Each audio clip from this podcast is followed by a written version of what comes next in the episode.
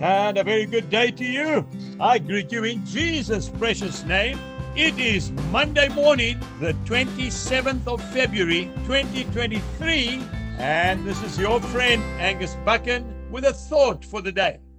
If we go to the book of Philippians in the New Testament, Philippians chapter 4 and verse 13.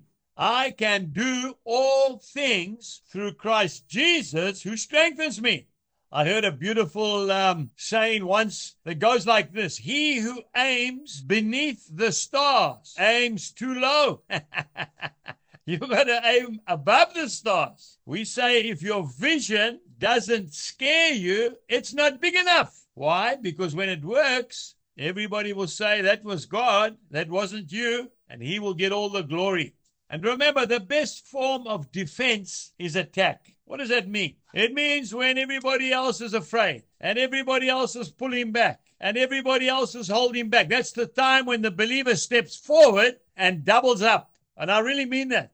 It's been my motto from when I started farming. When everybody says you can't, we say in Christ's name we can.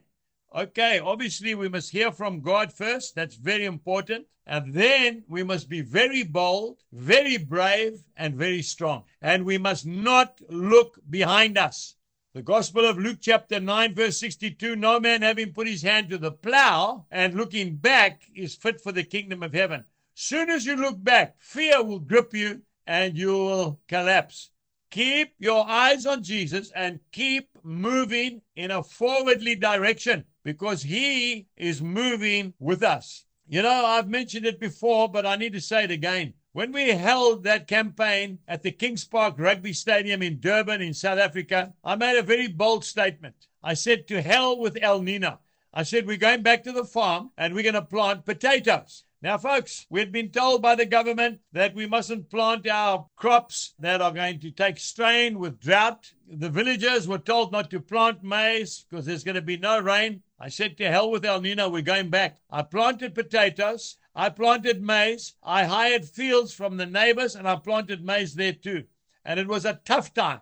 There were days when I thought I'd made a terrible mistake because the rain just did not come. But then it came in time. Because there was such a small national crop, the price went through the roof. And we probably made more money that year than on a good year, a normal year with normal rain.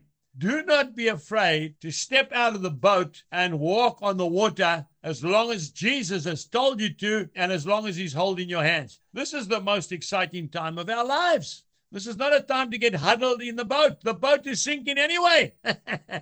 it's full of wood rot. We need to walk on the water and we'll meet the King of Kings right in that place. Jesus bless you on this Monday as you step out again for Him by faith.